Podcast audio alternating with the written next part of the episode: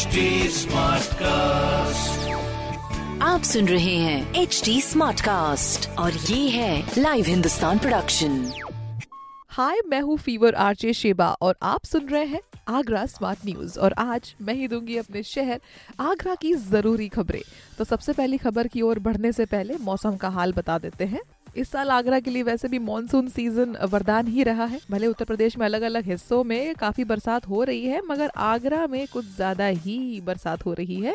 बीते 24 घंटे में यहाँ 10 मिलीमीटर बारिश दर्ज हो चुकी है। तो टेम्परेचर में थोड़ी सी गिरावट तो आई है, मगर इसके अलावा साथ में पेट्रोल और डीजल के दामों में भी काफ़ी गिरावट आई है, साथ में सीएनजी में भी। बस सारे टैक्सेस वैक्सेस सब हटाने के बाद में फाइनली सात से लेकर नौ रुपए तक का फ़र्क आया है पेट्रोल और डीजल में मतलब इतनी गिरावट तो आई। इसके अलावा पहली खबर की ओर हम बढ़ जाते हैं, जहाँ पर आज से अपने आगरा में सुपर विंग की जो ओपीडी है, वो शुरू हो गई है।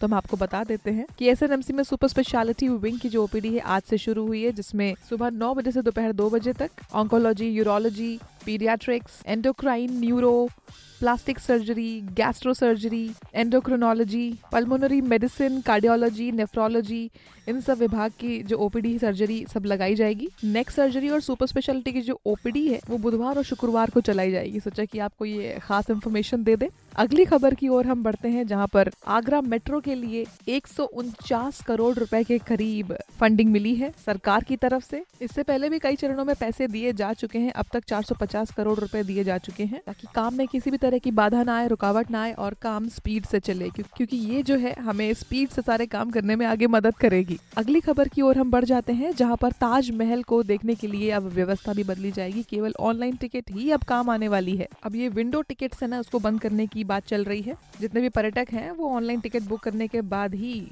स्मारक के दीदार कर सकते हैं। अब इसके लिए दिल्ली के मुख्यालय में एक प्रस्ताव भेजा गया देखिए कब तक ये ओके आता है। अभी तक तो सिर्फ़ विंडो में भी था और ऑनलाइन दोनों था, मगर अब सिर्फ़ ऑनलाइन की बात चल रही है। हाँ जी, कोरोना काल में 2020 में छह महीने की बंदी होने के बाद 2021 में जब ये खोला गया था, तब केवल ऑनलाइन ही हो रहा था। धीरे धीरे विंडो भी खोली गई थी, मगर अब यहाँ पर व्यवस्था बदली जा रही है। तो अगली खबर की ओर हम जहाँ पर बढ़े, वहाँ पर आगरा यूनिवर्सिटी की अगर हम बात करें, डॉक्टर भीमराव अंबेडकर विश्वविद्यालय, जिसके पोस्ट ग्रेजुएशन के नौ सिलेबस के जो रिज़ल्ट हैं, वो जारी हो चुके हैं, जिसको आप www.dbrau.org पर जाके देख सकते हैं। वही बाकी हम और भी परीक्षाओं के बारे में अगर हम बता दें तो यूनिवर्सिटी में ग्रेजुएशन फ़र्स्ट ईयर और सेकेंड सेमेस्टर की जो एग्जामिनेशन होंगी, उस एग्जामिनेशन में या उसके दौरान, उसी के आसपास सेंटर में जो कॉलेज के प्रबंध से जुड़े हुए कोई भी व्यक्ति हैं, वो प्रवेश नहीं कर सकते हैं। उनका प्रवेश बिल्कुल प्रतिबंधित है और जो भी उत्तर पुस्तिका नोडल केंद्र पर जमा करने के लिए एग्जामिनेशन सेंटर से नोडल सेंटर पर पहुँचाने वाले जो परीक्षा केंद्र के जो प्राचार्य हैं जिनको स्पेशली यूनिवर्सिटी की तरफ़ से अप्रूवल मिलेगा, वही कॉलेज के लेटर पैड पे अपनी फ़ोटो लगाकर एक प्रमाण पत्र दिखाकर ही एंटर कर सकते हैं या आगे काम कर सकते हैं। वहीं यूनिवर्सिटी में अब बी फार्म और डी फार्म की भी पढ़ाई करवाई जाएगी। सो ये तो आगरा यूनिवर्सिटी से रिलेटेड काफ़ी सारी खबरें आपको पता चल गई।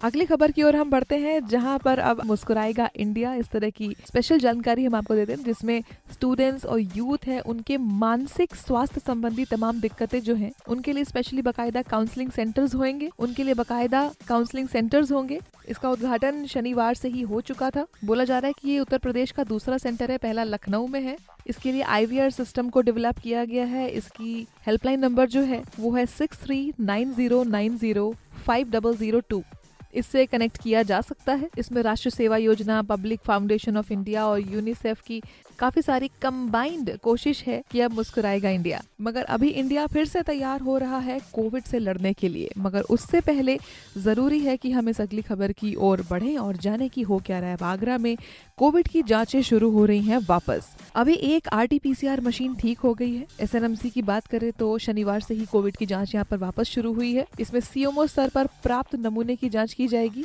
और अब नमूनों को, यानी सैंपल्स को केजीएमयू लखनऊ नहीं भेजा जाएगा। करीब पंद्रह दिन पहले ही मेडिकल कॉलेज का हाई वोल्टेज आने की वजह से आरटीपीसीआर मशीनें और इसके साथ में दो बायो सेफ्टी केबिन मशीन खराब हो गई थी। बता दें कि सेफ्टी कैबिनेट के अंदर से ही जो सस्पेक्टेड सैंपल्स हैं, वो आगे बढ़ाए जाते हैं। ये जाँच की प्रोसेस में भी लोगों को वायरस से बचाती है। कैबिनेट खराब होने के बाद में कॉलेज में कोविड की जो जाँच है, उसमें बाधा आ गई थी। ज़िले भर से जितने भी नमूने इकट्ठे हो रहे थे, उसके लिए केजीएमयू लखनऊ भेजा जा रहा था। माइक्रोबायोलॉजी विभाग में कोविड जाँच सेंटर की जो प्रभारी डॉक्टर आरती अग्रवाल जी हैं, उन्होंने ये बताया कि शुक्रवार को मशीन ठीक हो गई थी। तो शनिवार से इसके सैंपल्स लेने शुरू हो गए हैं और बाकी जो बचे कैबिनेट है, उनको भी ठीक करने की जल्दी ही उम्मीद है। तो सोचा कि इस तरह की खबरें आपके साथ में शेयर करें और बाकी इस तरह की खबरें आप पढ़ सकते हैं हिंदुस्तान अखबार में। कोई सवाल हो तो ज़रूर पूछिए।